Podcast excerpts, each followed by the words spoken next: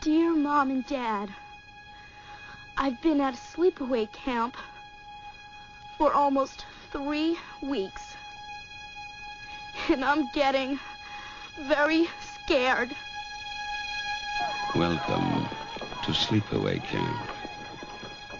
Someone is watching you. Hey, Mama, Reba! Someone is waiting for you.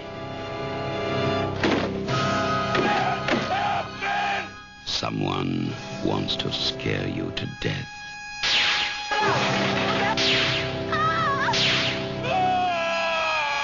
Turn it! Turn the wheel! Sleepaway Camp. You won't be coming home.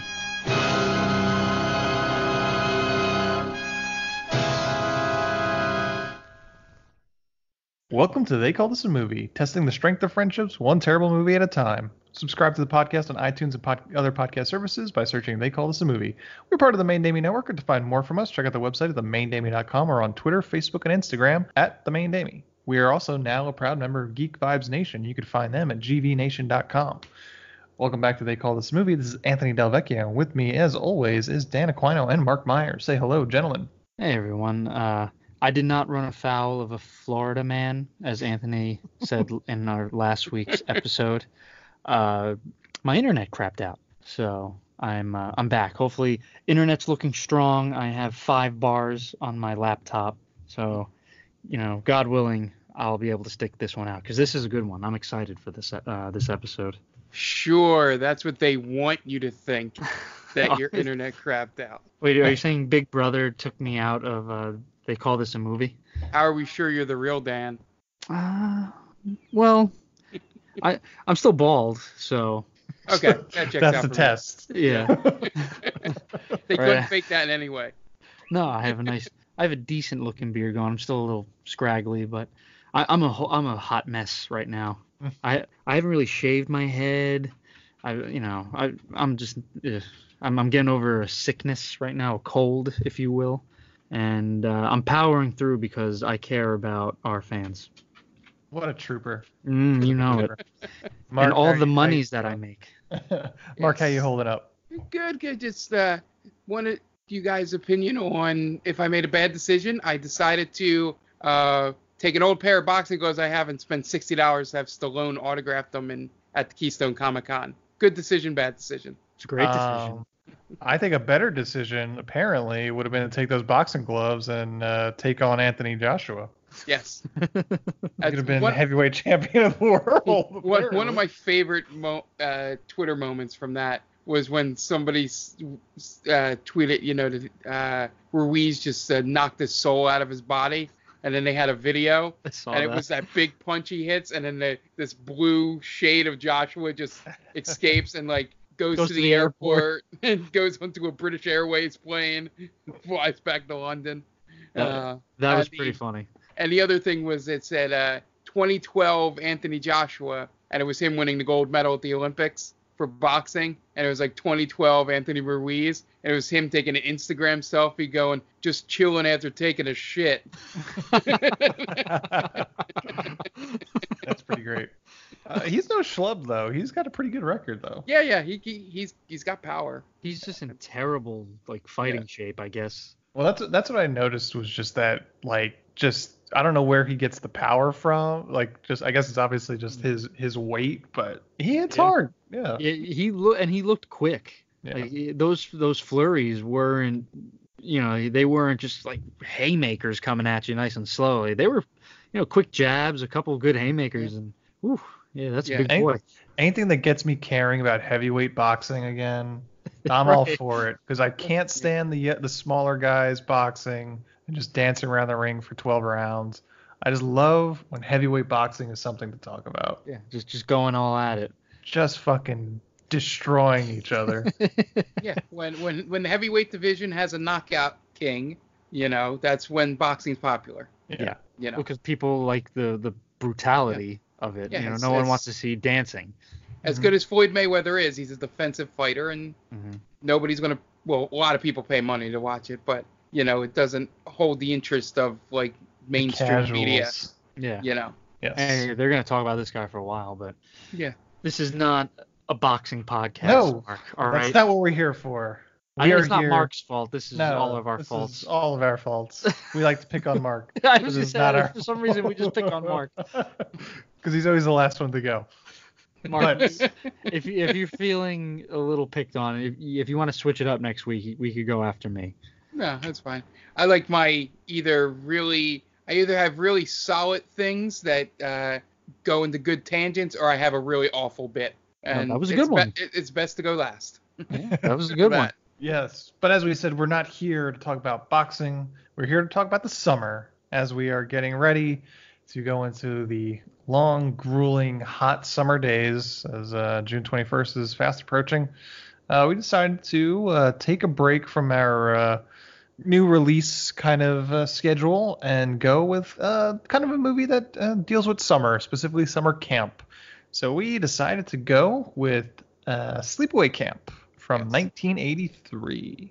Uh, this was directed by Robert Hiltzik, writer director, uh, all of 25 years old at the time.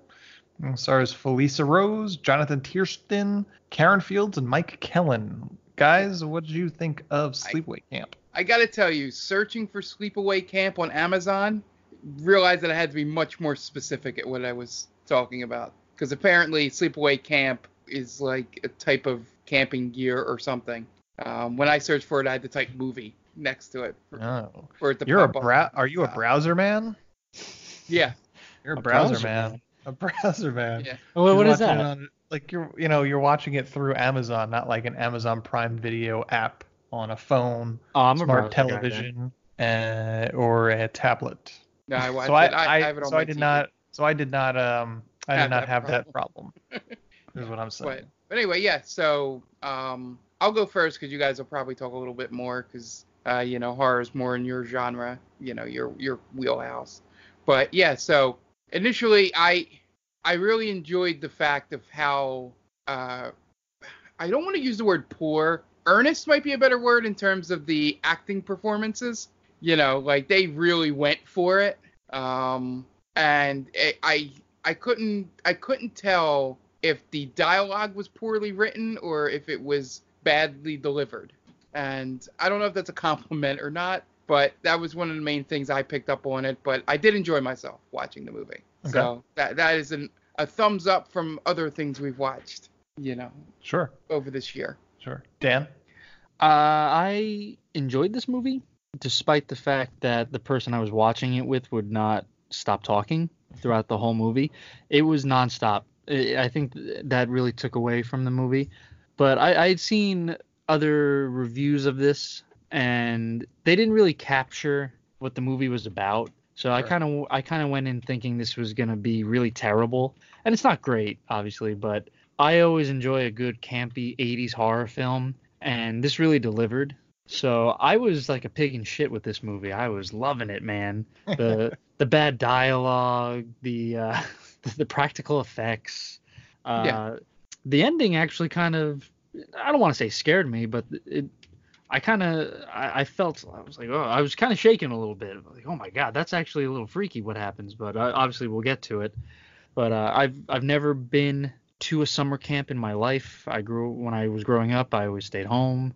So I don't know the horrors of summer camp but it looks like they portrayed it pretty well for you know I guess uh, uh, guys and girls going through puberty at that age in summer camp you know hormones are flowing and uh, I, this movie was I don't know if this was how the early 80s were, but there was a lot of uh I'm trying I'm trying to say this without sounding like crude or anything. But did guys usually run around naked around each other in the 80s? I don't know. I don't know. It There's a- depends on how much co- depends on how much cocaine there was involved. Sure. okay. Uh, a lot of things going on in this movie. Um, yeah, it's questionable. Yeah. So this is not the first time I've seen Sleepaway Camp. This was the first time for both of you guys. Correct. Yes. And did I? I'm assuming Mark. Mark, did you know what the ending was to this movie? No. Um, oh, so you were both super surprised. No, I knew. You knew. I, I knew. the only thing that I didn't, the only thing I thought, I knew there was going to be a twist. I didn't catch that twist. Um, I had thought that it was going to be, um, you know, we'll, we'll get to it when we get there, but I thought it was going to be something else. Okay. Um, and it wasn't until um, a certain thing happens right before they reveal it that I'm like, oh, you know, and, and then I got it.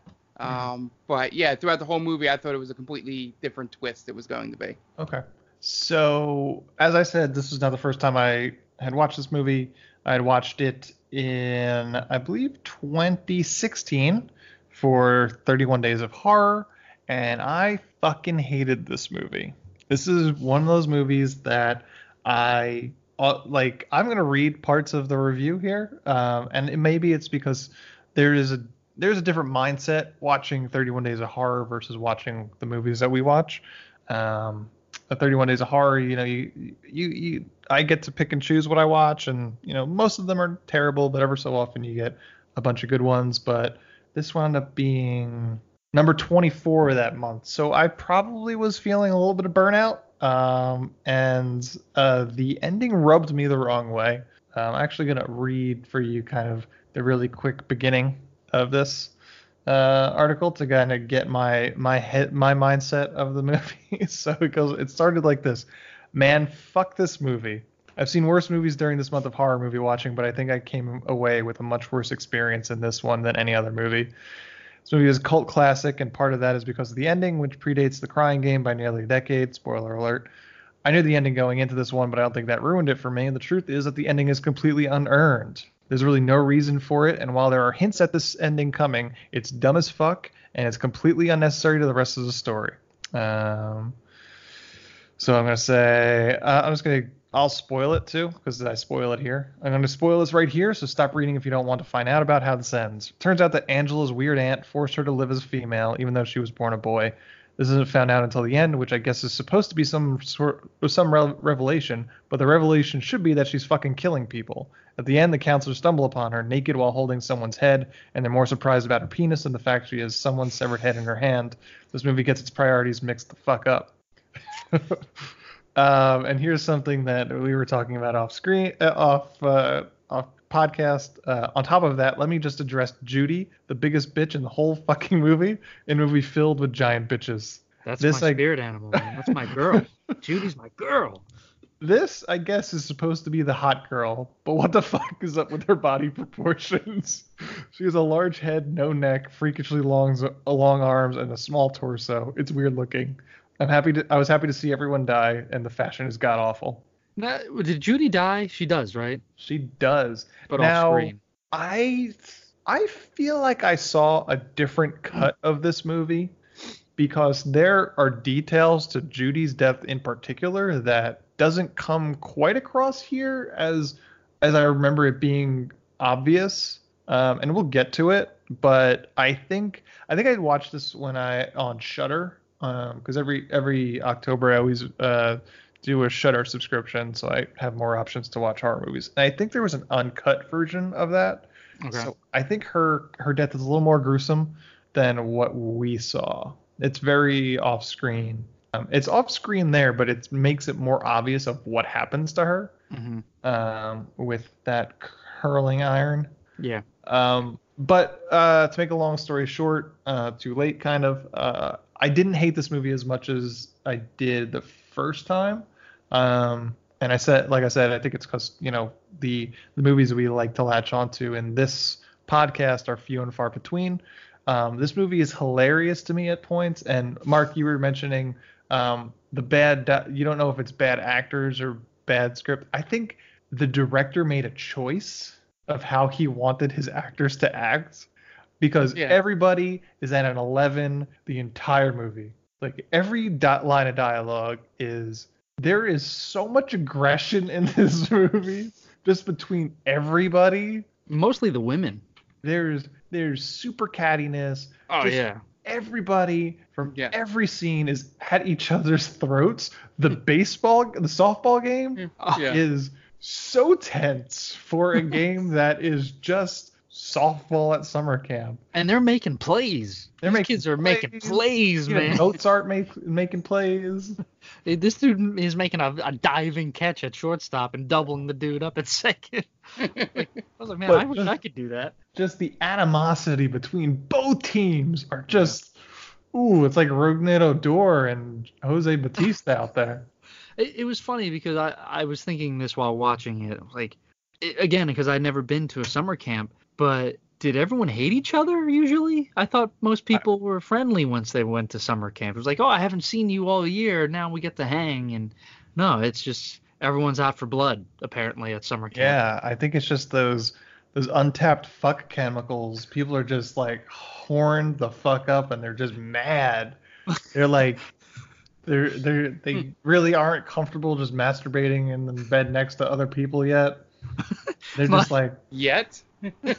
well, you know, like I figure like by like week three, they're just like, ah, I, uh, fuck it, I gotta, okay, I, I get what gotta, you're. You got to release the poison. yeah, Uh, my favorite line. I gotta unclog the chimney. Yeah, my favorite line was when uh Judy tells Andrea or Angela, Angela. Angela. Judy tells Angela that she'd be a carpenter's dream, flat as a board and needs a screw. I was like, that was like an '80s burn right there. And that that is that is the capper of a long tirade Oh, where yeah. she is just she is hot, man. she's she is laying into Angela. It, I mean, uh, I've never seen that. Even in high school, I never saw stuff like that happen. The, the the one the one kid who's getting picked on in the boys' side has a fucking knife. he fucking pulls a knife. He on pulls a knife on people, and everyone's just like, "Oh, he's just kidding around." No, he was. He threatened to kill you. Yeah, and he was gonna do it too. yeah, oh yeah. And and everyone was like, "Nah, it's cool. He was just joking around. Cut him, cut him some slack. Yeah, cut me some slack." it, it is the weirdest way to introduce um, something that'll be used a lot in the movie. After it's the weirdest way to go, yeah. you know. Mozart nearly kills a kid. Yeah, Let's, let's put that in there for later. yeah. Oh my god, It- this this movie's wild. I'm not gonna lie. Yeah. Um, But- I, I don't know if I'm a completely 100% turned around on it, but I I did enjoy this movie a lot more than I did the first time, just because how just batshit crazy everybody seems to be in this movie. Like the aunt is in in outer space. Yeah. That's a fuck. That was a fucking choice by somebody. Yeah. Uh, yeah, that first scene it- with her. It, it makes sense in the grand scheme of the movie, I guess, but they never explain why she's batshit crazy, yeah. right? I maybe I missed it, but it, No. it, it did kind of come out of left field. Like, why is she making the choice that she makes to, which gives us the uh, big twist at the end, obviously. Sure. I guess she has to be some level of nuts. Sure. even the first scene is when you're introduced to her. Oh I yeah. guess it's no. setting up the end, but She's in outer space in that scene. yeah. Yeah, It's uh, thankfully you only see her a couple times. So. And apparently she's a doctor. She is a doctor. They mentioned it twice. oh, good, very good. That's uh, that's who you want Mhm. uh, prescribing medication and overseeing your general health. Did they give her a name, or is it just and Martha. oh and Martha? Oh, Martha. Why'd you say that name? My Where's mother's name was. Why'd you say that name? But uh, Uh, yeah, I I I enjoyed the campiness and uh, no pun intended, obviously, but I enjoyed the campiness of this movie and uh, I had to explain to my uh, the person watching it with me. I had to explain that this is an obvious ripoff of Friday the Thirteenth, and for some reason he couldn't really grasp it, and then he just started going off into other horror movies. It's like, oh, did you know that the the the stairs and the Exorcist were really in Washington D.C. Like, oh, okay, cool. And it's just, I so I kind of got sidetracked here and there, so I might have missed out on some things. well, we will fill you in. Yeah. Oh, please- I've got do. fucking notes despite my computer's best uh, best efforts. Well, uh, I I am ready to hear yeah. these notes. I am so excited. so uh, this movie has a 6.3 on IMDb, pretty high for us. Has a Rotten Tomato score of 82%. Uh, See, made, I I told you, this is a good movie. I like it. made for a budget of $350,000 and made 11 Sounds million. high. Sounds high. Uh, make us joking that. Oh, I was gonna say like this is bare bones. Yeah.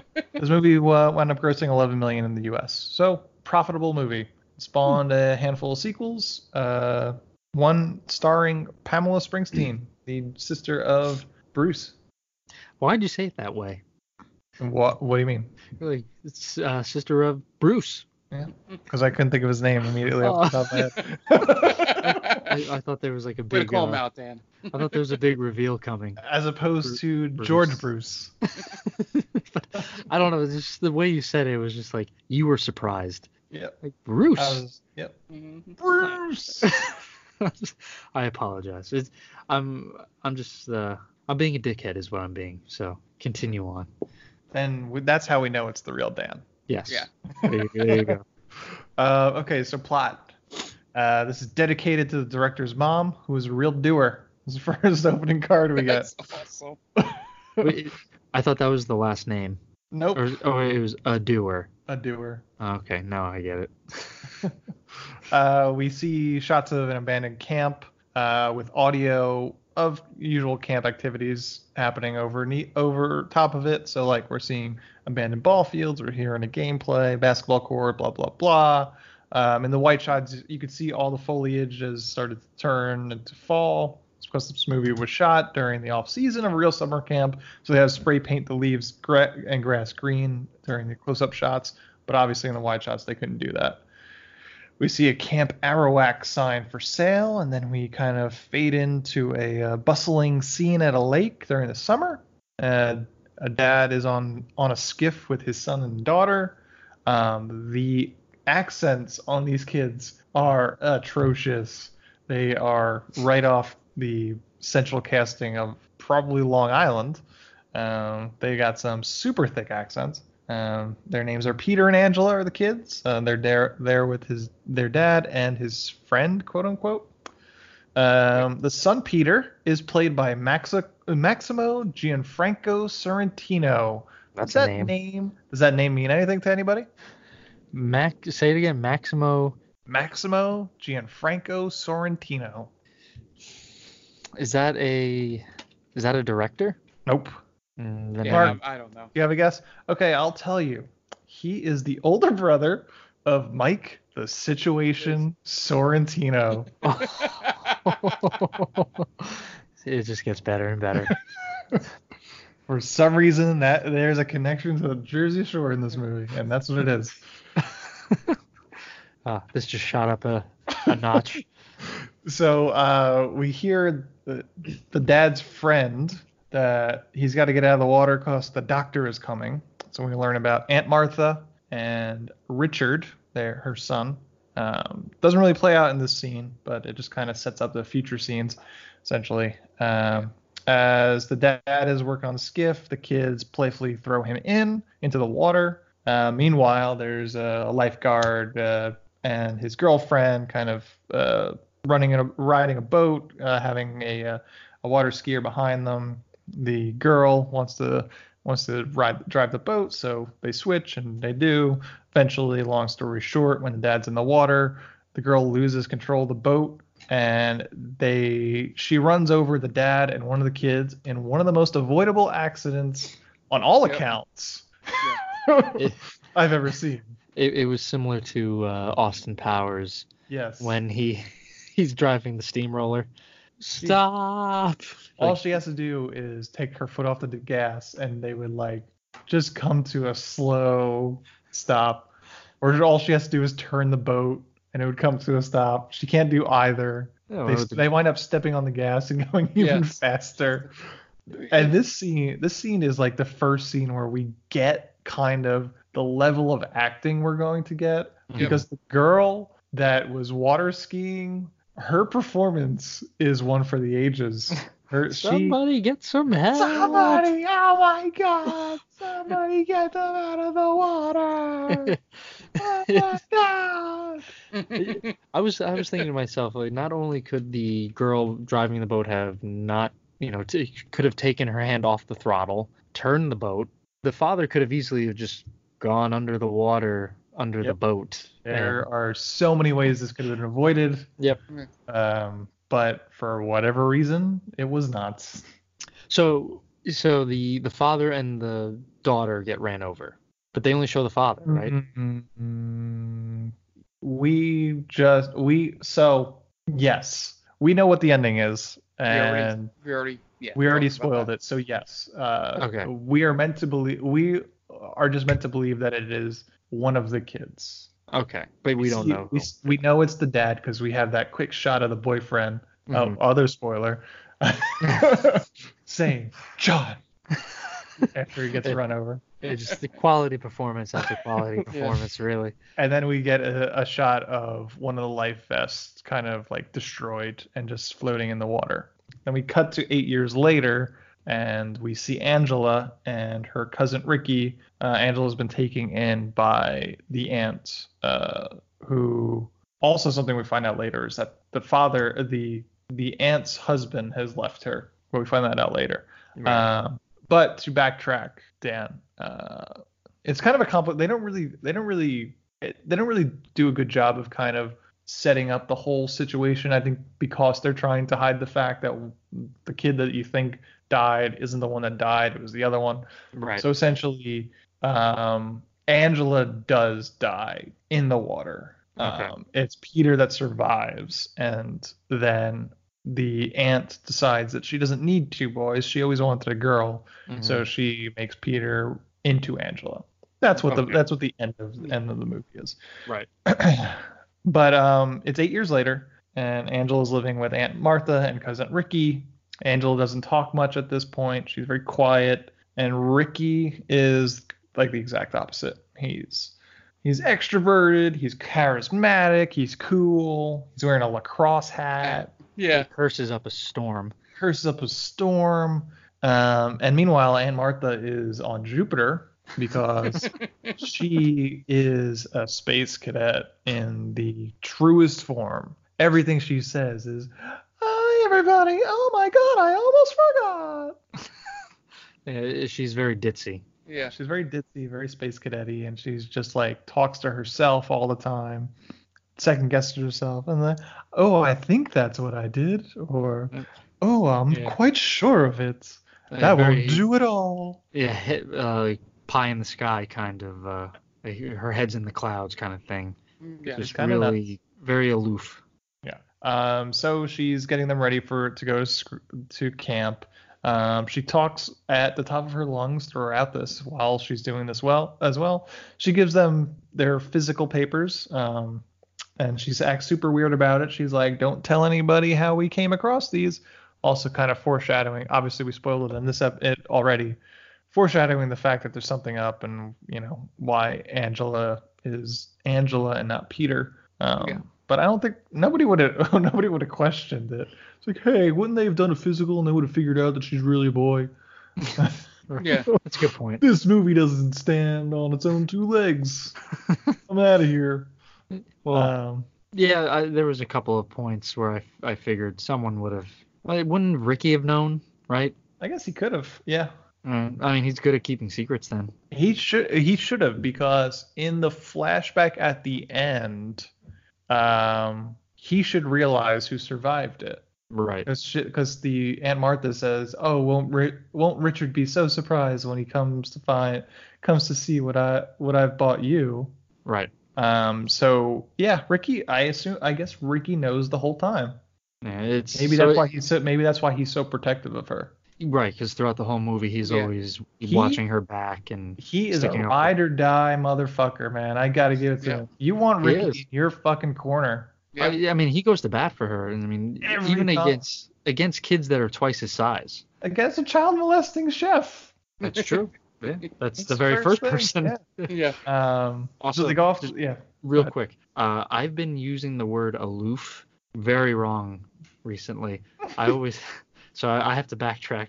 The aunt is not aloof. No. Uh, I thought aloof was very like silly and he's outgoing. Yes. Flighty or flaky. Yeah. So I did not know aloof meant like distant. hmm So Angela uh, is aloof. Yes. So I Yeah. am dumb, and now I know why some people have been giving me weird looks when I've talked, like when I've used that word. Like, oh, man, I guess I'm not using it right.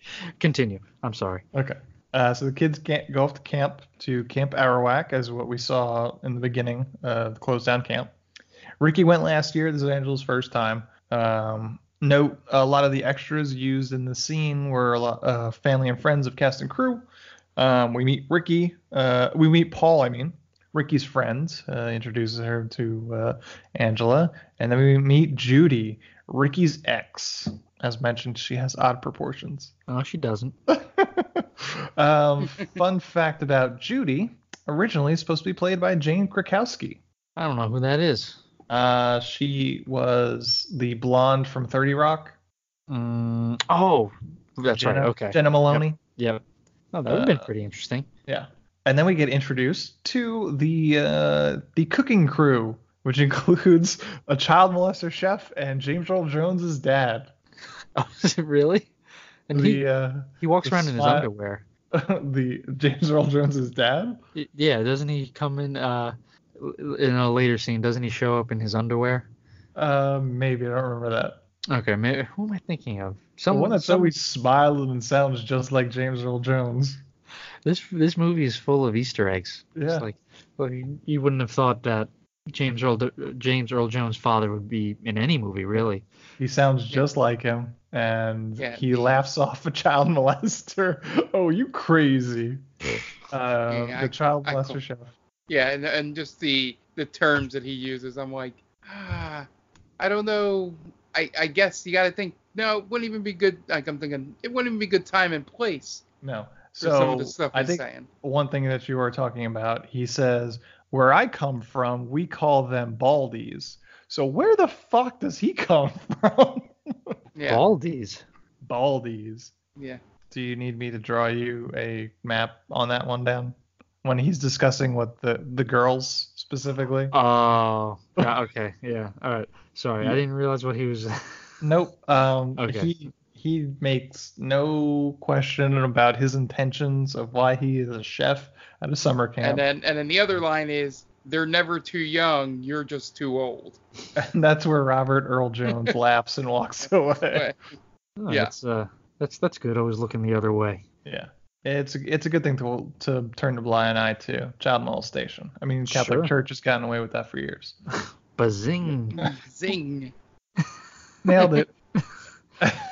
Well, this this could get off the tr- off the off the uh, rails real quick. yeah. So, We'll move on. Moving on. Um. So uh, Ricky shows Angela to her bunk, and she goes into the gr- bunk with all the other girls, and she sits down. And she stares. She just stares There's- creepily at all the other girls, specifically Judy, and Judy immediately hates her. Hates her so fucking much. Right, and there's no reason whatsoever. I mean, to me, I, maybe maybe I shouldn't even say because they're so young. Because it's like, is she even really a threat to Judy? Because Judy looks like she's much older than her. Judy Judy seems like she has experience. Oh, she definitely does, 100%. I think She's she. flirting with all the older boys when Ricky when Ricky approached her, and she just dismissed Ricky. Yeah, Yeah. yeah. I, I was gonna say she definitely puts out that vibe. Yeah. that She knows her way. Well, as Mhm. Paul said, she came in a little more grown up, if you know. Well, it's later, but so, doesn't she have a date with? uh Oh no, that's something. Never mind. No, someone there- dates Yeah. a couple of people. Yeah, it's she's all over the place. That Judy. Who she's incorrigible. I mean, what are we? uh What are we gonna do with her? uh, so at lunch, the Meg is the girl camp counselor who also just hates Angela's guts. Um, so she immediately. She make so she makes the male the head camp counselor Ronnie come over to her to see if there's anything he could do. Ronnie's shorts are super vulgar. Yeah. He's just walking around with his his dick print just out. He's not the only one either. But his is so pronounced. His shorts are way too short. I don't care if it's 1983. And that's I think I messaged you uh, the group when I'm saying like there's something going on here, man. It is there's there are several fashion just what the fucks. yeah, it's There's the guy with a half shirt, Mhm. oh that's right. and then Ronnie shows up once with a mesh shirt. and then there's a guy with cut off shorts.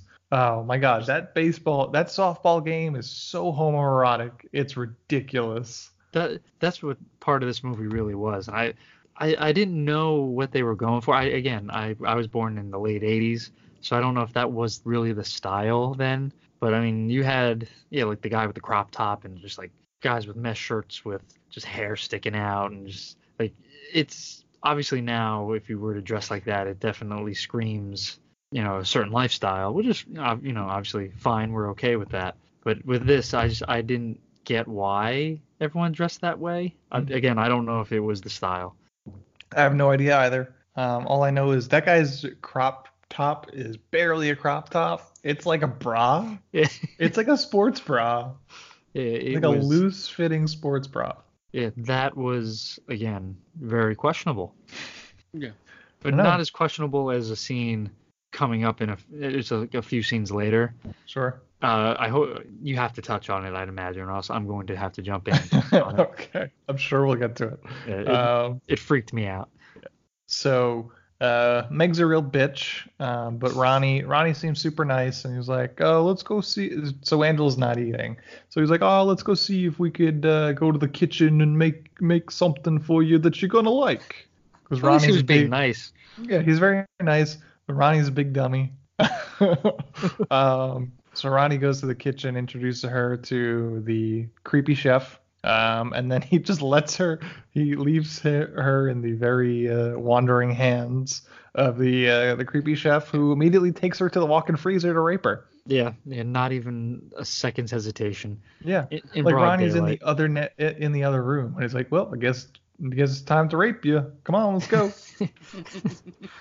What do you have? For, what do you have Oh, for lunch? Rape. I guess I got this penis for you. Yeah. And he more or less says Says that. that, I think I yeah. can find something for you in there. And he just pulls Yeah. down, he just, he just unbuckles his belt. Like, oh, I think I got something for you here.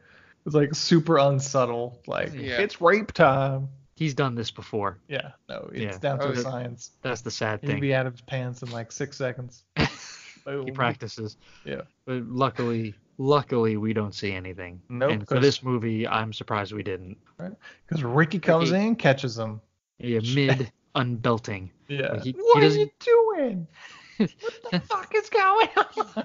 You didn't see anything. Oh God. he slams Ricky so hard into the shelves. I actually watched a documentary of the making of it. Of the actor was just like, yeah, there was no stunt coordination. He we practiced we did that scene like 15 times. At 15 times he did it as hard as he could.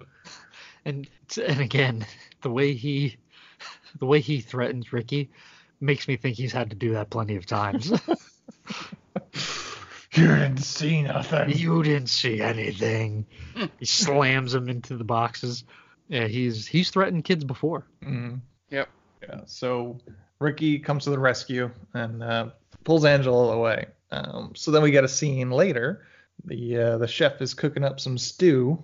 I guess he's leaning over this giant pot, and some unseen killer comes in and pushes him into the stew, knocks the pot over, and he just gets pretty badly scarred. It, it was a pretty lame death because He doesn't die. Guy. No, oh, that's right. Yeah, that's right. It's it's regardless. I thought the scene how it played out made no sense because the unseen killer kind of just moves the chair out from under him Mhm. and he he grabs a hold of the shelf above him Yep. and really he was in no danger. He could have Well- easily just stepped off the chair and hmm I, so I don't know what he was thinking, Sure. but yeah, he uh But the payoff is good though. the payoff was very good. It. Yeah. Yes, he screams in agony as his flesh is melting away, and he deserved it for sure. oh Uh, yeah.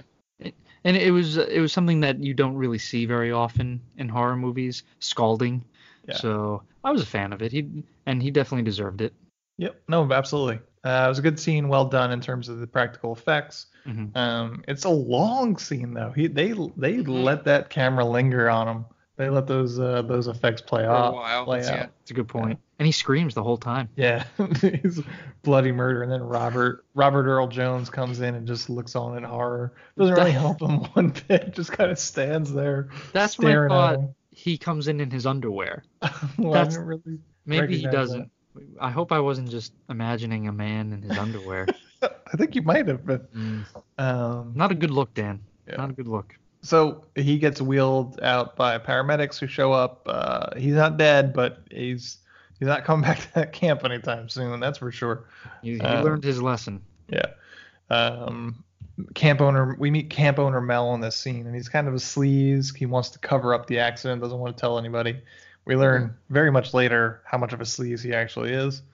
Um, but then he kind of like pays off the the other cooks, kind of like, hey, why don't you guys take some more money now that that guy's gone? And there was there was absolutely no undertones in this scene at all. Oh yeah, absolutely it's little, zero zero undertones. it's a little creepy, a little uh, little race uh, related. Um, I'll pay these these uh, dark skinned people off and be on my way. Oh, uh, jeez. Yeah, I didn't get that. For, maybe this is something I missed, but I didn't get that. I, I think I think it's either Carner or somebody else goes basically says um, and it's just the way it's like that Kirk Cameron stank on the word. But I go, what are you going to do about them? Oh, it doesn't when he Says- says uh like Jew, right? Yeah. The Jews. He Yeah, says this guy Jews put- with a hard R. This guy put the hard R on the word them. Ugh. in All right, so that that was something I missed, I guess. So Ugh. Um, very creepy. yeah. So we cut to the scene, a scene at a boys' bunk, and uh, Ricky helps bully a kid named Mozart by making him stick his face right in another kid's butt. Um, and I, I love the uh, the the the uh, camp counselor or whatever coming in and going, oh, did he get you with the mind over matter thing? Like, Tell me, is something tell, that- tell me Mozart didn't fall for the mind over matter trick. that camp counselor's name is Gene, and that is the one with the half shirt. That's Yeah. right. And he's just like super cool with all of this, like all this Yeah. harassment and bullying. He's seen it all before, man. He's probably had his face in someone's butt once before too. I, I'm gonna be honest with you. I think every guy in this movie has, at one point or another, had their face in another dude's ass. okay. So then uh, we go to the baseball game, the softball game, I should say. Um, and as we said, there is some really repressed hatred between a lot of these kids in this game. There is just a lot of joing between Ricky and the other, uh, like older kids. Um, there's one line where like uh, where one kid tells Ricky to eat shit and die, and Ricky just turns around and says, "Eat shit and live." It's a pretty good comeback to that. Yeah. Um, and then there's some more half shirts and, and crop tops and cut off shorts. And this scene goes on forever. And there's one part in this scene where I was kind of flabbergasted. So Mozart, the character Mozart, is playing in the outfield, Yep. and he's on his his uh, calculator because he's a nerd. hmm and a, a fly ball is hit towards him and he and he notices it. He puts his calculator away runs over and he makes the catch. He makes a bobble, but he He- holds on. why did they do that? This is the perfect opportunity because we we established in this movie that he's a nerd and he's going to get picked on. So why do you make him make a pretty awesome catch yeah, it was well done. right there's no reason for it I don't So I'm sitting there like, oh, here we go. You know, the nerd is gonna get hit in the head, or it's gonna land ten feet behind him. No, he he makes he runs a good distance to make that catch. And I think he also puts his glove on while running over. yeah, like there's just like if can you imagine if the Sandlot had done something like that with Smalls when he's trying to first learn how to play baseball? It's like Mhm. automatically he's great, but no, it was, I I didn't understand why they did that. and I think I think the point of this scene is that the younger kids are so much better than the older kids at oh, softball. okay, You know, but the older kids think because they're older, they should be kicking their ass, and that's why the younger kids are like, you know, the trash talking, raising it from a dollar to five dollars, per guy. nerds are better than them. That's Yeah. how that's how bad they are. and then he gets on first and goes, "Why don't you bring me home?" Oh, yeah, yeah, he hits a and then he hits home, hits a home run. Yeah. Yeah. Paul hits a bomb. Yeah. It's uh, yeah, it's a it's a very long scene. Yeah, it just goes on for like five minutes easily. Doesn't add It's like- anything to the story. Yeah, when you when you think it's gonna end, they just oh no, here's another scene. Here's another play that they made. Yeah, here's a diving stop. Yeah, but Yeah. all this shit's going on, then they go, "So what's the score?" That's eight six. I'm Yeah. like, wait, it's so close. We've seen like three runs score. Uh, so the next scene is uh, so the younger campers win and they're all excited, and then we have stupid lines about, oh, what are you gonna do with all your winnings? I'm gonna buy a boat. I might buy. I might go on a cruise. Something stupid, some bullshit like that. Right. Yeah, just just rubbing it in. Yeah. And then they're so mad they lost the older kids. Like, Yeah. Like they're going to shoot up a school when they get back. So so to to me that reminded me of that movie Sleepers. Did you ever see that? Yeah. When the inmates play the guards and the inmates just beat the shit out of the guards. So one would think that the older kids are now really gonna go at like go after them and like pulverize them. hmm Nothing Nope. happens. Nope. Nothing happens. Just moving on. There's all this tension build up between. Everybody and Ricky, essentially. Yeah. Everybody versus Ricky, and nothing. There's no payoff. It- this game meant nothing in the long run. I guess it was just bragging rights, but Yeah. no, doesn't add to the story. Yeah. So uh, we cut to a scene at, at the dance hall, and the uh, the older kids they're they're just itching to go skinny dipping with some chicks, but there's like Two way chicks. too many guys. There's way too many guys and not enough chicks. Yes. and they look over to Angela, who is is literally just staring off in the distance. She's just staring straight ahead, eating a candy bar on the bleachers like she is comatose. Uh, She spends a good amount of this movie doing that. yeah. It's, it's very unsettling. Yeah, so she uh so they're like, "Oh, why don't we ask Angela?" So two of the idiots they come up to Angela and they they just start making fun of her. Yeah. She's And not doing like- anything. She's not saying anything to them, so they're like, "Hey, Angela, what gives?" Oh, don't you know Angela's Looney Tunes? Looney Tunes. She's she's she's a nut. Ain't she, ain't that right, Angela? Um Angela. then so then uh, Mel walks in and he's getting pretty cozy with camp counselor Meg, and then who walks in with the biggest fucking hat and biggest big dick energy that he could have is Ricky.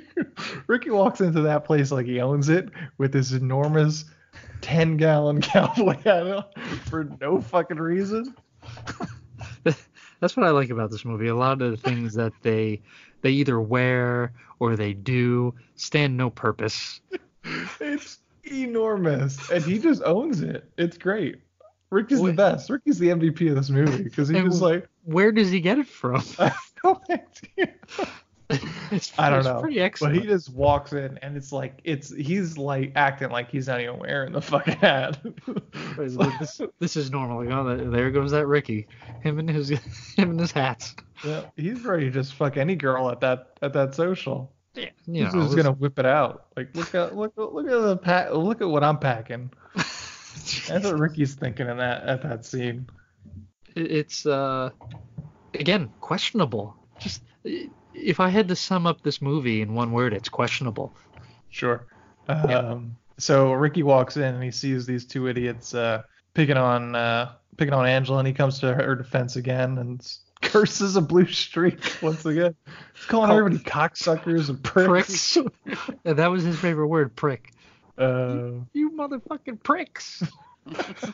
so Ronnie kind of ushers uh, Ricky away to kind of like you're gonna get like Mel's standing right over there, you idiot. You, you're gonna get in trouble. Come on, Mhm. let's let's take a walk outside. So he leaves leaves Angela with Paul. Paul introduces himself to Angela again, um, as Judy looks on angrily, so pissy. Every her whole mood her whole mood is just like bitch fest. Oh yeah, she has resting Yeah. bitch face. Um, so Paul's talking to Angela, is not really getting much out of her, but uh, you know the social lens, and he walks off, and Angela finally finally talks to her. He says goodbye, and she says goodbye to him, and he's like head over heels, like she's Yes. talked to him. Oh man, That's the best. went from six to midnight. Yeah, he. Oh, That's that's the night when he was like, all right, you know what? I am gonna rub one out. I don't care who's in this who- I don't care if Mozart's next to me. like I'm rubbing out now.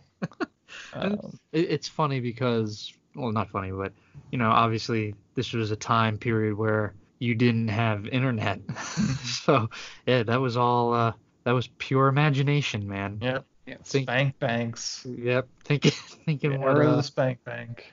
thinking what Angela's packing, and you're just like, Oh, was he surprised? it was the, it was the old uh, Finkel is Einhorn. so, uh, yeah. So the next scene, uh, the guys decide to go skinny dipping together, Mm. uh, and no chicks seems- want to do it. Yeah, Nope. all having, and they're all having a great time. it looks like they picked up the shirts at like some kind of uh, thrift or consignment store because it's like five different college sports shirts and like not even any kind of like like there's a Florida and like a, a USC and it's just oh these were just like the popular T-shirts at the time that they found It's probably what they some- brought from home. yeah It, the, what I liked about this scene was as the the guys are trying to uh, convince the girls to go skinny dipping, and none of the girls want to do it because they're sane girls. One of the guys like, "You guys, you you guys don't know how to have fun," and just they all strip down, butt naked, butt naked. Yeah. Guys, it's all guys, not a single girl. And I I was thinking to myself, there's no way that teenage boys would do this. Not a chance. Yeah, Uh, I don't am know. I- I've never t- done it. I was gonna t- am- I was gonna say, am I wrong? No, Right, no, if- I've never skinny dipped with my my bro friends. And doing that, I don't know if they were thinking it would help the situation, Yeah, but no woman seeing that happen is gonna go, oh, okay, I feel totally comfortable now. Let's all go. Yeah, this feels right. I'm gonna be I'm gonna be the one naked woman amongst these Twelve 14. teenage boys. teenage boys. Yeah, Horned up boys. and terrible tan lines. Oh yeah. I I had to because I I watched these at work, so I had to uh, uh, change the tab over. But when I saw it, I was in utter shock. And the, and I was telling you guys, the guy who I was with didn't skip a beat. Just he's watching it with me. Just keeps talking. Like like he didn't just watch twelve like however many teenage boys just strip naked and just go running, cocks in the wind. in, in, into this into this lake, and he's just like, oh yeah, and then uh, you know, my cat looks like the one from uh, from Captain Marvel. I'm like, "Wha- I don't know what's going on right now. I, I'm getting it from all ends here, man. Um, so one of the idiots that was Hassel and Angela, um, he convinces a girl Leslie to go canoeing with him for some reason. Um, the canoe flips. Leslie swims away. Um, as Leslie Leslie falls into the water as one actress and gets out as another. Um, it's a little I did not notice that. Yeah, um, I only knew that because I was watch I watched the documentary. Apparently, the first girl got sick uh, the second day of shooting, so they had to replace her. Um, and then Kenny, while he's underneath the canoe that's been flipped, gets drowned by the killer. And Uh, I don't know what the fuck he was doing. He's babbling under yeah, the he was like singing a really stupid song. Yeah, Um, he deserved to die too, just for that. Yeah, absolutely. So the next morning, uh, Counselor Glenn has an enormous freak out because he has to clean up after all the camp the campers who threw a whole bunch of like pool uh, furniture or like deck furniture into the water. So he's freaking out, and then that's when he stumbles upon the body of Kenny. It was a pretty good uh, special effect of having uh, the dummy and then the uh, the snake coming out of its mouth. hmm Uh, then the cops show up, um, and Mel insists, "Oh, it must have been an accident, right?" And the cop is like, "Well, you know, it'll it'll have to show up on the autopsy, It was Like- an accident. but it was an accident, right?" um, and it's very important uh, to notice the cop's mustache in this scene Oh, it's great. because because it will come up later um, as a uh, Henry Cavill sort of situation. Yes, It's uh, it does really it's a- gloriously. I I was uh, he I didn't think he was a cop. I thought he was the EMT, but Yeah, he was a cop. So he's got a real mustache in this scene. Also, we'll just say that. Uh, then we cut to a scene of the girls playing volleyball. Angela's not playing, but uh, while she's not playing, uh, Paul comes over and talks to her um, and says, "Hey, did you want to go to the movie with me tonight?" She says yes. And then Meg and Judy freak the fuck out because she talks to Paul, which Yeah. is kind of like the mo now. Angela does Yeah. something, Judy and Meg freak the fuck out. Um, Yeah, they're, they're they're way too into Angela's business. Or or Angela doesn't do something and they freak the fuck out. yeah. I, regardless, it's just hating on Angela. Yeah, Meg is the one that really freaks out in this scene. Yeah. She has a really bad time about it. And she's supposed to be the adult. So yeah, she's the counselor, and she's Right. like, if you're not gonna play volleyball, then you can't do anything, not even talk to boys. Right. But there there is one camper who sticks up for Angela. I, I don't know if they say her name. She's a redhead. Yeah, I don't know. I don't know her name. And she's actually nice. Like, oh, let's back the fuck off. She's Yeah. talking to a boy. Who cares? Mhm. And it's so it's not like everyone's against her. Yeah. But oh my god, the two that are against her are just like I've never seen such levels of animosity. yeah. Yeah, there's uh there's not many though that are on her side. It's like Ronnie, then Ricky. Paul just kind of wants to get in her pants. Right. He's really not helpful one bit. Nope. There's a scene later where he's like, "Oh, Meg's coming over. I'm gonna go back in the water. See you later." Peace. yeah. He, he just flakes on her. Yeah. Like, all right. Well, I'm sure this will go well. See you later. You you have this under control, right? You guys are friends. You you'll be Uh, fine.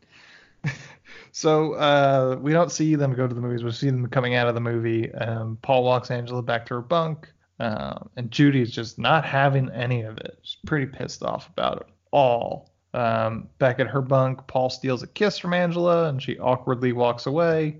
And then Judy pops up, and she's ready to steal Paul from Angela, because that's what she does. She's a man stealer, man. hmm Can't trust that Judy. Yeah. Uh, then at the boys' bunk, uh, the guys pull the old shaving cream trick on Mozart, and then Mozart pulls a knife on Ricky. Perfectly rational response.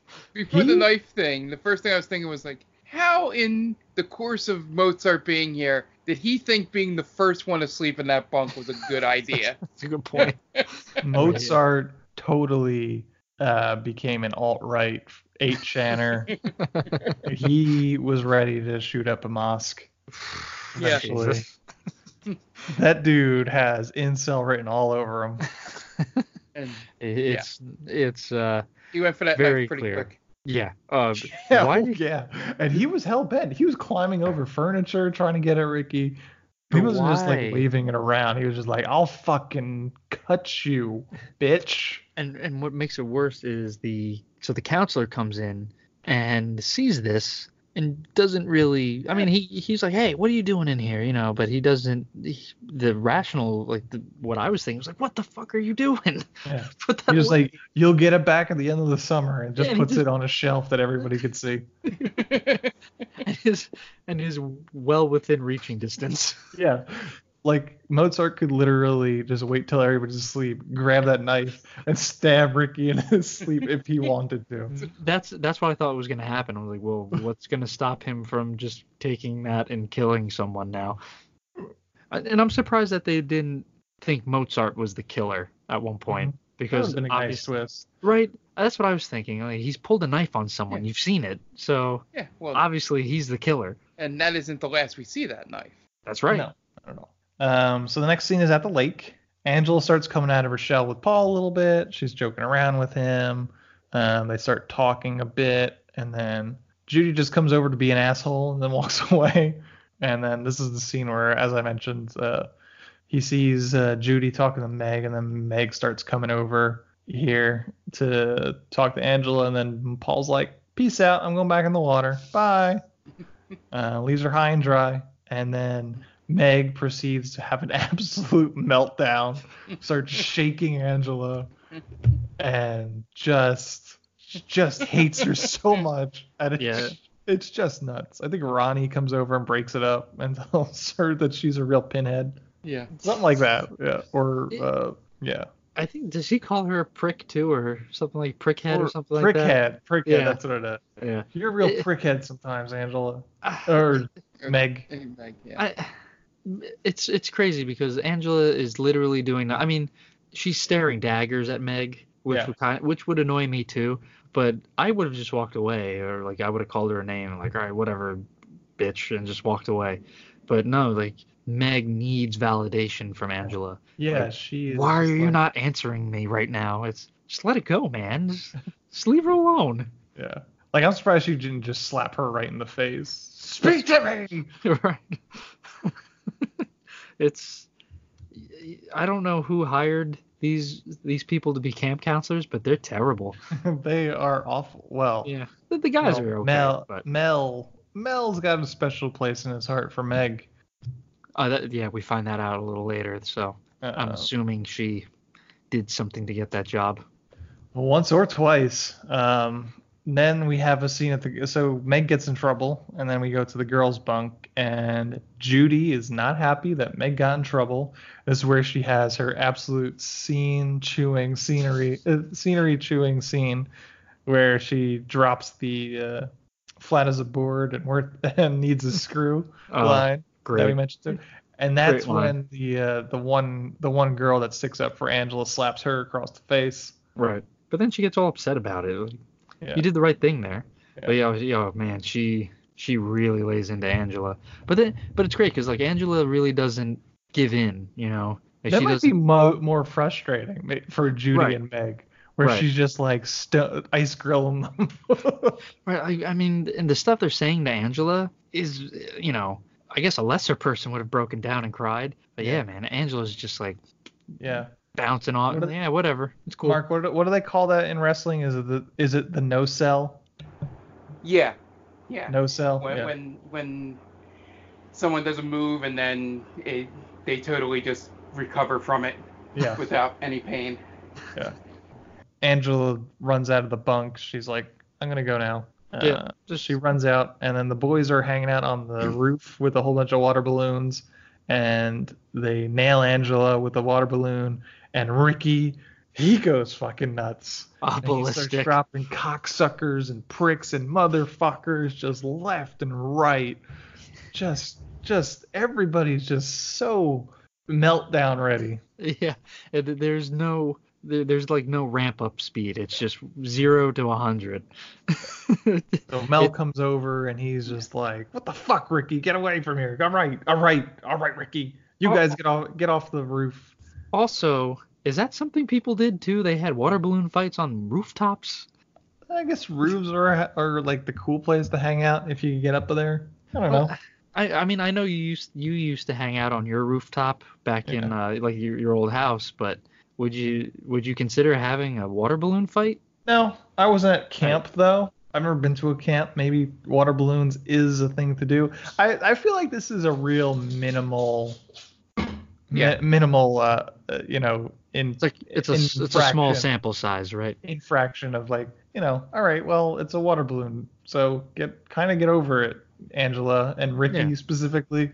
Ricky, you're Right. making this worse than it is. Right. You act, you act like they like choke slammed her, you know, Yeah. like beat the shit out of her, but they hit her with one water balloon. Right. It's not that big of a deal. Um, Yeah. definitely not something to get stabbed by a whole, get uh, killed by a whole bunch of bees very shortly.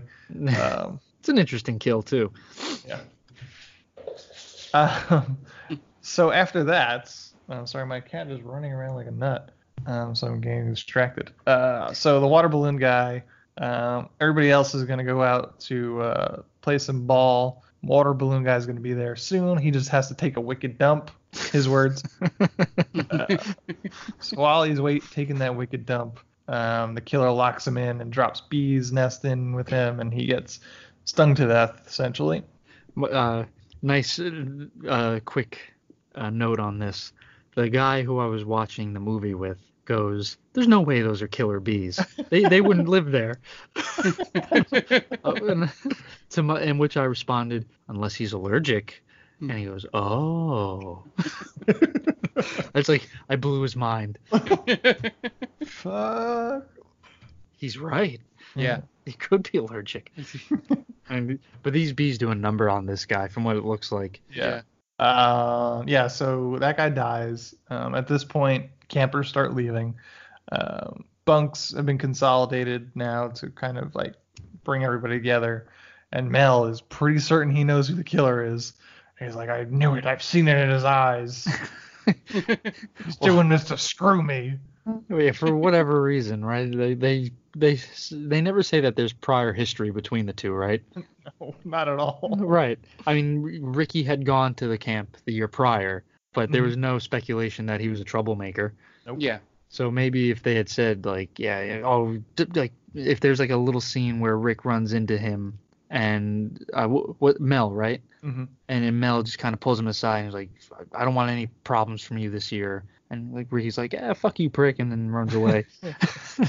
yeah, I mean, now it makes no sense. Like, why are we suspecting Ricky's the killer? Yeah. Yeah. Yeah, he's certain of it though. Oh, he's he's never been more certain of anything in his life. This guy, do- like, I kind of love Mel in this movie because he just because he goes off the deep end at this point, Yeah. and it's just every scene he shows up in is just kind of hilarious.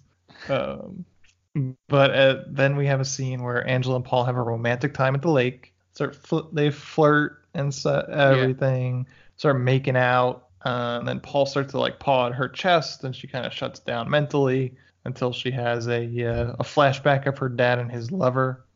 Yeah. Um, and then Angela freaks out and runs off. Um, Right.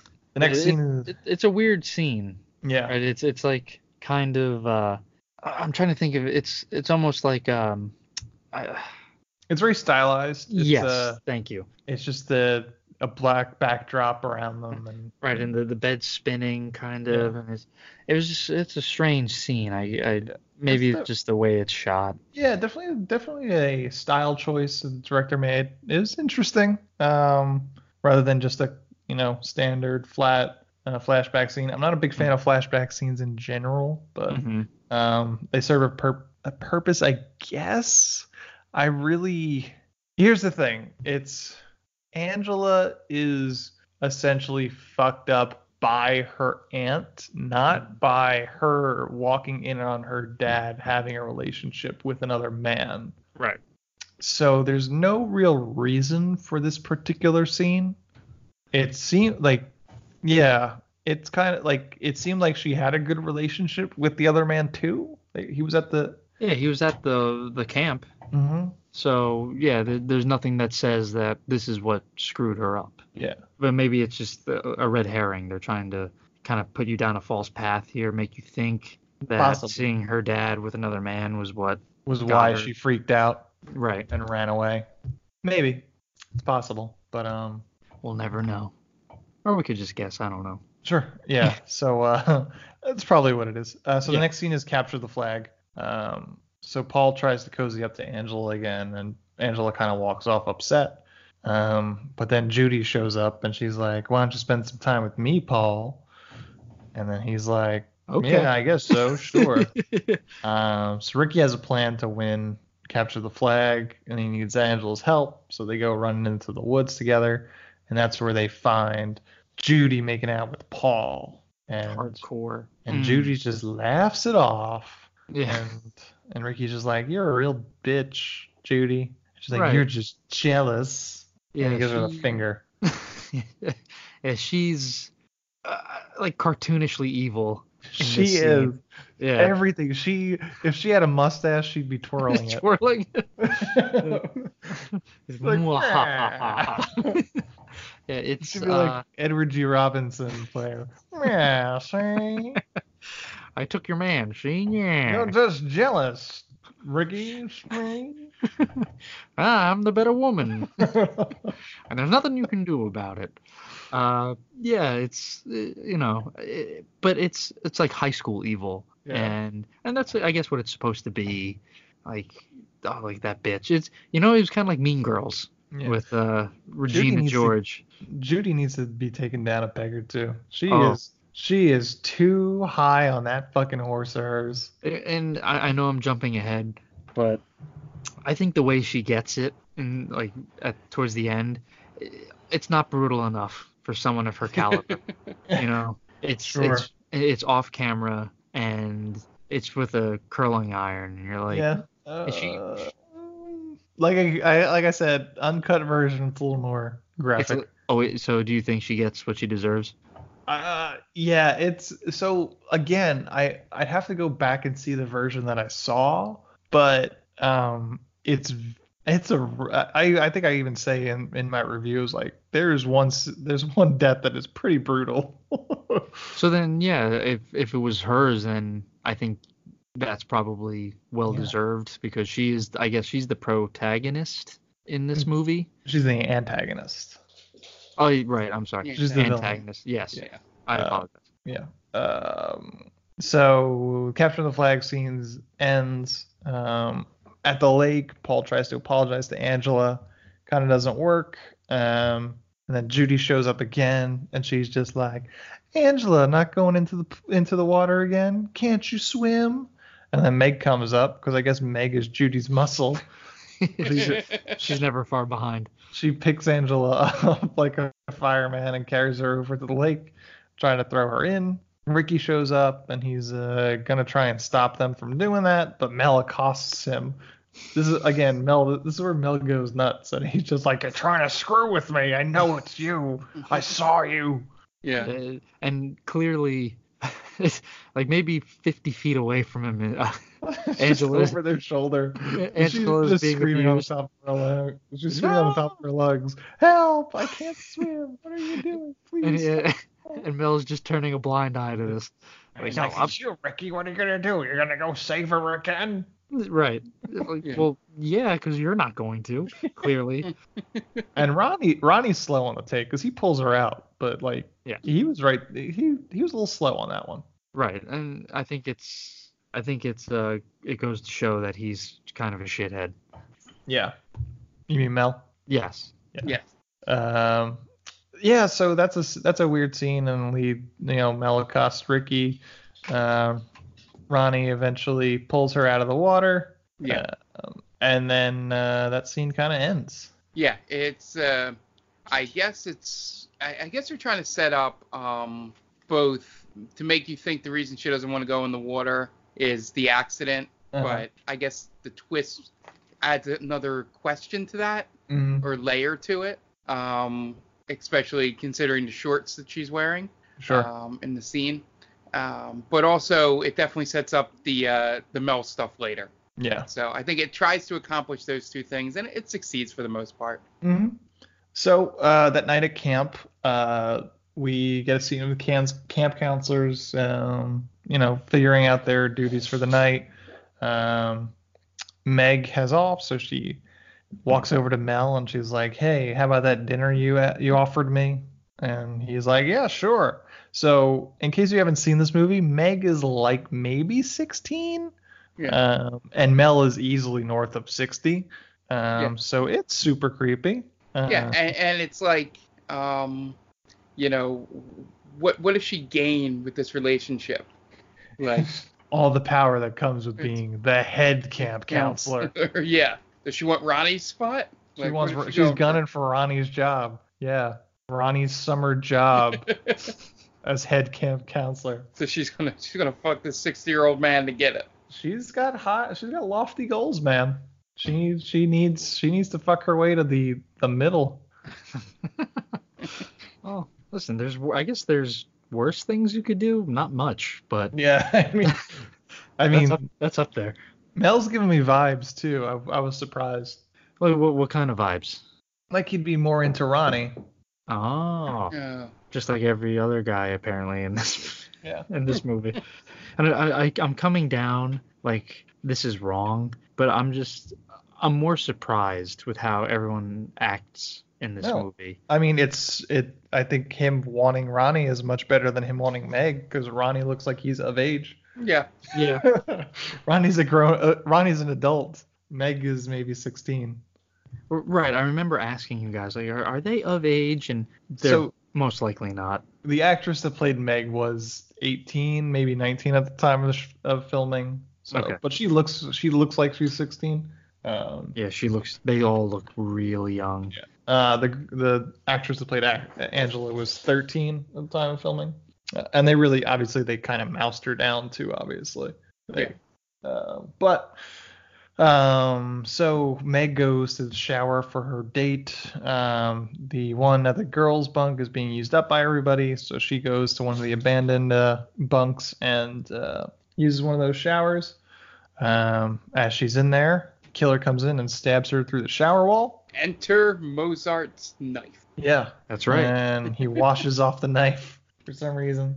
Which this is the point where I started to think my, of my theory for the What's end theory?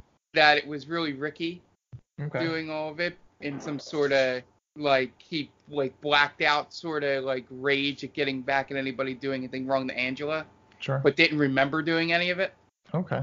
That's Well, what I is- thought when I saw that knife. Sure. Okay.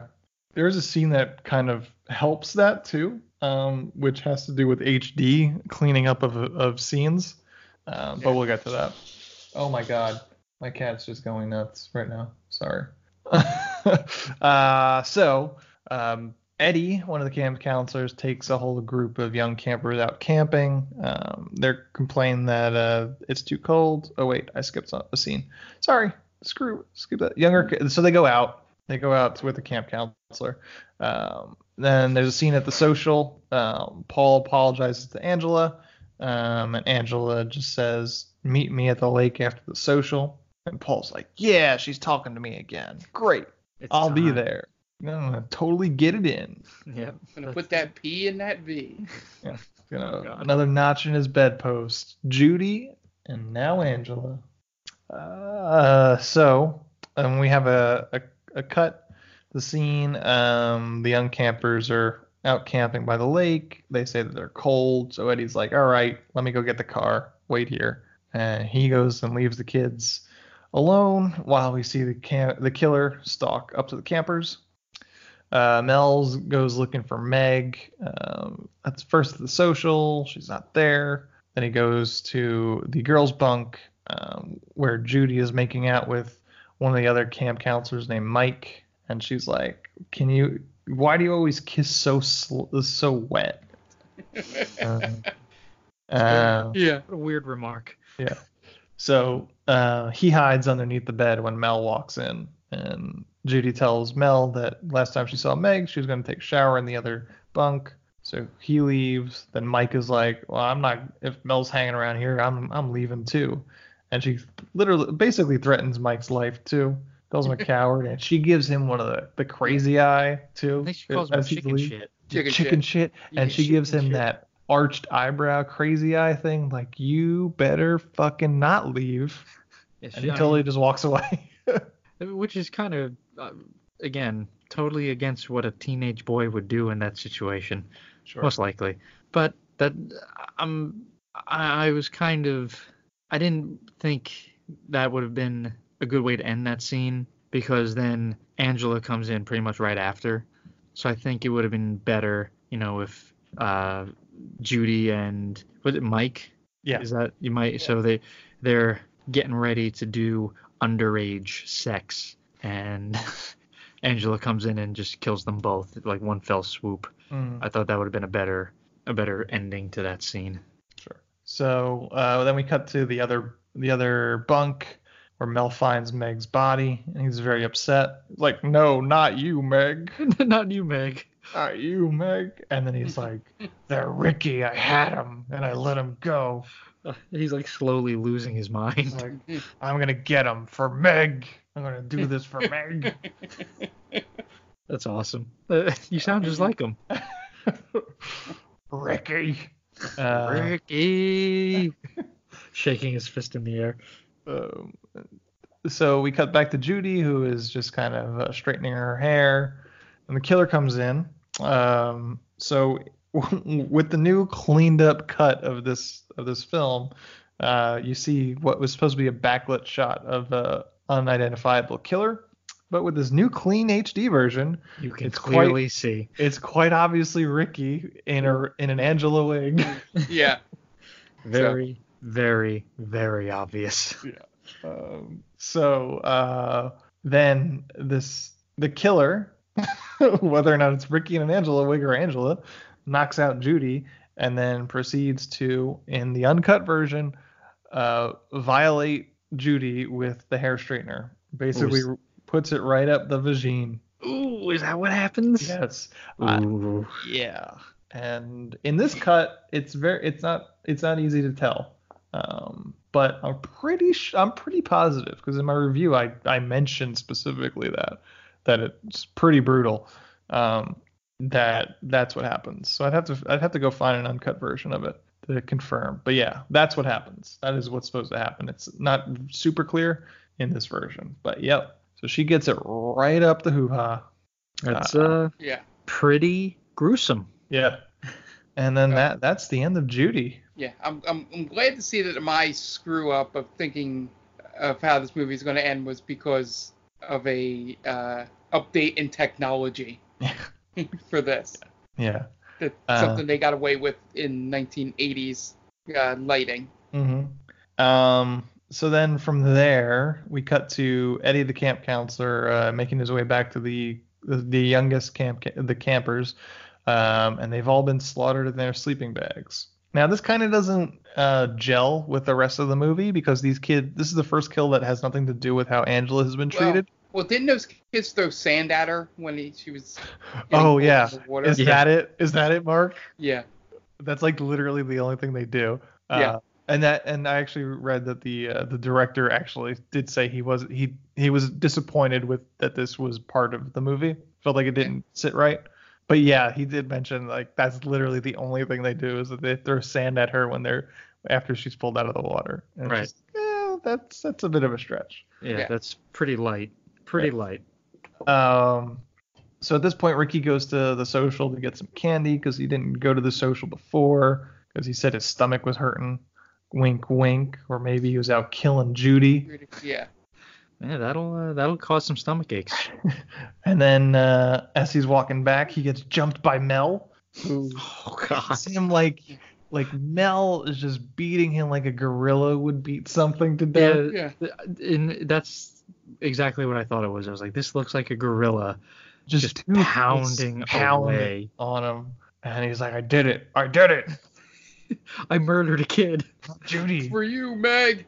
Yeah, for Meg. For Meg. I did it for Meg. I gotta get out of here. He's like, yeah, that's his next like, wait a minute, I gotta escape. And then So then he jumps up and he starts to run away, and then he runs into the killer. It's like, oh, it was you. It was you the whole time, not it you. was you all along. And then he just gets a perfect arrow right through the throat. It's pretty gruesome. It's pretty good. Pretty, pretty well done. Yeah. Uh, Yeah. uh, and that's when the cops show up, and we get our cop with his fake must, his It's- new, it's- his now fake mustache. It's glorious. Uh, it looks like a pe- two pieces of electrical tape on his face. Um, and it's essentially exactly what happened with Henry Ca- Cavill, only the exact opposite. He had a mustache for the first scene. He had another project where he had to shave his mustache, and they did some reshoots and they brought him back in, and he couldn't grow it back in time. So they gave him a fake mustache. Yeah. So it's uh. So I guess the cop had another shoot that Yeah. he had to go. Uh, You do what you got to do. Yeah. So then we cut to Paul is waiting for Angela at the lakefront. Um, she shows up and she's like, "Let's go swimming," and he's like, "Well, swimming? That's crazy. What about, our clo- what about our clothes?" And she's like, "Take them off." And he's like, "Okay." Yeah. Yeah. He, He's he ready. is so on board when she says that. Like, all right, and just not even a second thought. hmm But then the look in her eyes says it all. A thousand mile stare. Oh yeah. Um, so Ronnie uh, brings all the camp counselors together. He's like, "There's a killer on the loose. We got to find everybody that's that's missing right now." So him and the other camp counselor start looking for Angela and Paul. They come upon them, and they. This is when we cut to a flashback, and we find out that Angela was actually Peter the whole time. Aunt Martha decided once uh, once the father and Angela had died and she wound up taking care of Peter. She didn't need two boys. She always wanted a girl. So by God, Peter is now going to become Angela.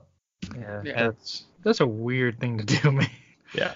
And then we get the very infamous final scene Ronnie and the other camp counselor approaching Angela. She jumps up, and there, in all her full frontal male glory, is Angela holding the head of Paul and just with mouth agape. That was freaky, man. Yeah. I I, I was not expecting that. Like I I I really felt kind of kind of a chill when I saw that face because it's that again that thousand mile stare, but just this mouth wide open, Yeah. head in her hand, knife in the other hand. And it's just like that's fucking creepy, man. It it ends on a pretty high note. hmm Uh, Yeah. Like I said, I think uh, the whole the whole um, conceit of the the fact that she is actually a boy the whole time. Kind of in terms of the reaction between Ronnie and the other camp counselor, it's like who is like because Ronnie's like, oh my god, she was a boy the whole time. It's like she was also the killer the whole time. What about not- that, Ronnie? And not not that there's a decapitated boy. Why, Oh my God. why, don't you, why don't you sort that one out later, Ronnie? It, it, it reminds me of uh, Chief Wiggum with the rice. Oh my God! Someone took a bite out of that giant Rice Krispie square. Oh, and the waiter's been savagely beaten. Yeah, It's like uh, one thing at a time. We'll sort that stuff out first. Look, there's the killer. That's the killer. Do Right. something. Yes, that yeah, that's clearly the bigger point at hand here. Yeah. The uh, the killer is right in front of you. Could possibly kill again, but you're too focused on the uh, penis that is there instead of a vagina. Uh, and that's the end. It ends on a uh, freeze frame. It does. We have a freeze frame ending. Yeah, Yep. That's what is that? Uh, Our third I believe freeze it's frame. third. Yeah. not bad. Not a bad freeze frame. it's a pretty good freeze frame. Yeah. Yeah. Not as Uh, good as Malibu. No. No. That's that's that's a a tier. Yeah, that's not. It's it's not Killzone. A Cheers freeze frame is Yes. always top notch. I was gonna Mhm. say you. That's what freeze frames were really invented for, and jumping high fives. Vibes. Yep. Yes. Yeah, that's what freeze frames were invented for. Uh, yeah, but that's that's that's sleepaway camp. Uh, like I said, uh, better time with it second time around. Uh, different headspace probably. Um, but what do you guys think? I, I enjoyed it. Uh, I'm not gonna say that it. Again, it's not my new favorite horror movie by any stretch of the imagination, but I thought that it, it was campy and the the kids, the actors, they like you said, they all give 100% at every turn. Uh, it's creepy at times. Some of the kills are pretty interesting. The practical effects were pretty good.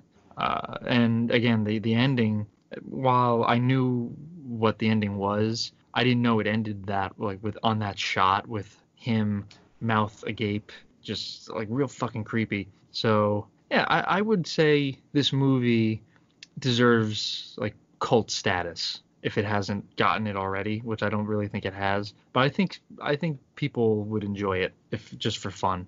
Okay. Yeah, Mark? yeah, yeah. I I enjoyed this movie uh, a lot more than I thought. Um, I would go in and and it, even through the first part of the movie, um, like when the uh, the aunt, the space cadet, um, aunt, I'm like, oh, is it gonna be this bad? Like, like, and then once they get to camp and you know it's all everybody's to 11 and fighting and prick this cocksucker that fuck you middle fingers. I'm like okay this is this is more this is fun. This Yeah. is you know uh campy is the right word for it. Um but it, it picks up a little bit in there. But i spent most of the movie trying to figure the twist out because i knew there had to be one. Um the way they were doing it was like i'm like in my head i'm like it's too obvious that it's angela. Like there- there's got to be something and that's why i thought i had it when i thought oh it's ricky and he just puts a wig on and goes around um but yeah this was um definitely you know not a movie you know i'll go search out all the time or try and watch once a year or anything like that but definitely one i don't regret watching Okay. Cool. Yeah. Um. Yeah. That that that aunt is in a completely different movie than everybody else, isn't she? Yep. Oh yeah, yeah. She was very very out there. Yeah. This it- whole this whole movie is kind of insane. Like just the performances are just insane. It's like everybody's everybody's Stanley Kowalski in a streetcar named Desire and just screaming everything. Everybody just Stella. just pure pure masculine machismo from Ricky and everybody else. Just everybody's looking at everybody's just looking to throw down. Yeah, it's uh not. If you showed me this movie before going to summer camp, I would not want to go to summer camp. like, is everyone an asshole? It's like Lord camp? it's it's Lord of the Flies. Uh, yeah, essentially. It's I guess taken to the extreme, Yeah. but uh, it's. I I was trying to think of. I mean, I had it summed up perfectly before, and I I, I kind of lost track.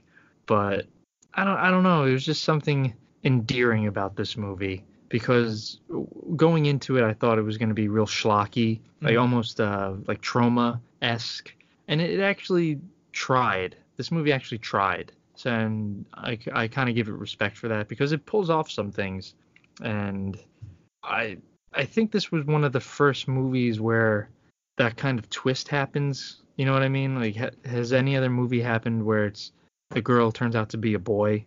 Uh, I don't just know. A crying game. Yeah, there you go. So, I mean, that's not a horror movie. No. But I, I don't know. It, to me, it was kind of unique, and it, it it's piggybacking off of Friday the Thirteenth. But you know, it's it's passable. Yeah. Yeah. Yeah, like I said, um, I hated this first time I saw it. I had a lot more fun with it this time around. Um, the, the just the performances just were having me crack up. Um, Ricky just made me laugh at every turn when he walks in with that fucking hat at that that social. Just I was beside myself laughing. Just like look at this fucking hat and just look at how he's owning it. Just coming in. I wonder Ah. if he I wonder if he like asked the director, "Can I wear this hat?" and knock yourself out. I think it was actually the director's call because I think he said that he hated the hat because it was too big. It could have been the best part of the movie. to me, it kind of was. Just, yeah, the performance in these in this movie was just out of sight. It was dynamite between him and Mel and Judy. Judy. Just Judy just being a real see you next Tuesday at every turn. Yeah, it's just unapologetically shitty the way Yeah. she acts. Uh, it's uh, uh, again cartoonish Yeah. in the way that she is, and I mean, to me, she was a pretty good villain, or uh, because she's like the epitome of like a high school bitch, you know, Right. just hates you for no apparent reason because or because you're getting attention from a boy. So I was like, oh fuck that, I need the attention. So I I've encountered a lot of Judys in my life, and yeah, she she lives up to that uh, archetype. Nice. Um, okay, so guys, I got a quick question for you, uh, and then we can kind of wrap it up. Uh, I want to know. Uh, we're doing summer movies this week, so I kind of wanted to ask you, what is like, what's a movie that either just signifies summer for you, or just like every time, like during the summer holidays, you kind of, you know, I got to throw on this movie because it feels like summer. Jaws. Jaws, Yeah, I actually watched it yesterday. nice. Yeah. Uh, probably Independence Day. Ooh, that's a good one too. Yeah. All I, right. it's, one, it's one of the uh, few um, when I actually started buying VHSs before switching over to DVD when I got my first, you know, summer job. Um, it was one of the first movies I bought and just watched constantly that summer, you know. Um, so it, it definitely has a memory uh, for me in terms of that. Okay. So My answer is The Sandlot. That's a good Yeah. one too. Yeah. yeah, that, that's definitely top three. A nice coming of age tale. Yeah. Also Jaws too. Yeah. Jaws is great. Yeah. I actually Watch haven't all watched it in a little while. Yeah, I think I, last time I watched it was last summer. So it's time for a review. Yep. Yeah, I gotta. I'm glad I watched it. It's so good. Yeah. Uh, all right, guys. Uh, what, what pluggables do you have coming? Uh, well, my wife and I are going to be attending uh, Wizard World in Philadelphia next Thursday through Sunday. Very nice. No one knows what we look like, but if you maybe catch the sound of our voice, you know, that that's Dan Aquino. Come over and say hi, or call me an asshole. It's fine. It's not That's like fine, my too. best friends don't call me asshole all the time. we did at the beginning of this podcast. Yeah, so I'll be I'll be hurt because it's a complete stranger, but I'll get over it. It's fine. Yeah. Uh, you can tweet me at diaquino122 and call me an asshole there or not. Uh, and you can follow our uh, Real Play D&D podcast, Stranger Damies, at Stranger Damies. I usually I've I've kind of slacked on the posting because I've been sick and I was on vacation, but I'm going to try to ramp it up again this week. So if you have anything to say, because I know we get quite a bit of uh, downloads for that. Yeah. Uh, so if you listen to that and you listen to this, hit us up. If you have any questions, I'll do my best to answer it, or I'll refer to Mark, the DM, who's Yep. better at it. oh, thank you. Um, so, uh, yeah, um, as mentioned, Stranger Damies, um, episode 70 just posted before this one. Um, we're getting into the finishing up. Uh, we're trying to finish up the last session we did um, for you guys uh, before we go into another session because um, we're going to be moving to video um, for the next session. So you'll be a little more up to date with us, which will make talking to strangers a little easier um, to record because we won't have to act like things didn't happen or I don't need to wait a month and a half to post it. Um, so we're going to have one of those coming up um, this month because I need one week to get us to the first video, which will probably be the beginning of July. Um, so yeah, look forward. We're going to be starting with video. Um, so you'll have the podcast. It'll always be on your feed, but then you will be on YouTube as well. Um, it'll probably end up being a uh, Stranger Damies uh, YouTube channel, not on the uh, on the main Damies channel. Um, it'll just be a little bit easier to keep everything sorted um, by by putting it on that channel. Um, so just be on the lookout for that. And you can follow me on Twitter if you if you think I'm interesting, and I'm at off the mark tweet. Great. Uh, yeah. So we're we're they call this a movie. You can find us on any podcast streaming app, iTunes, Stitcher, uh, Overcast, any other kind of app that you have on your phone or on desktop. You can find us. Uh, just type in "they call this a movie" or any of that. Should pop right up. Uh, probably find our RSS feed on our they call this a movie.podbean.com site. Um, but yeah, we're we're there. Uh, the main website is themaindamie.com. We post articles in theory um, and there, so you could go on there. Uh, you could also find the podcast there. Uh, we have Facebook, Instagram, and Twitter at the main Damie. Uh, we're now part of uh, Geek Vibes Nation. So if you're listening to this on our feed, go to Geek Vibes Nation. You can find a whole bunch of uh, sister podcasts through their site. If you're listening to us on their uh, their feed, then hello, and you probably already know of all the the podcast shows that they do. They do, but they do a lot. Um, they they post a, a, new episode of one of their shows just about every day. We're part of that. Uh, we're proud to be part of that. Um, we're gonna probably show up on more shows on their site coming up. Um, but that's uh, gvnation.com or Geek Vibes Nation and any podcast streaming app. Um, you can find me at Ant Delvec on Twitter. So you can find me. Um, and uh, that's all the ways to get a hold of us. Uh, so we're just about to wrap this up. Um, this was Sleepaway Camp from 1983, uh, which was directed by Robert Hiltzik. So for Dan Aquino and Mark Myers, this is Anthony Delvecchio telling Robert Hiltzik to please go fuck himself.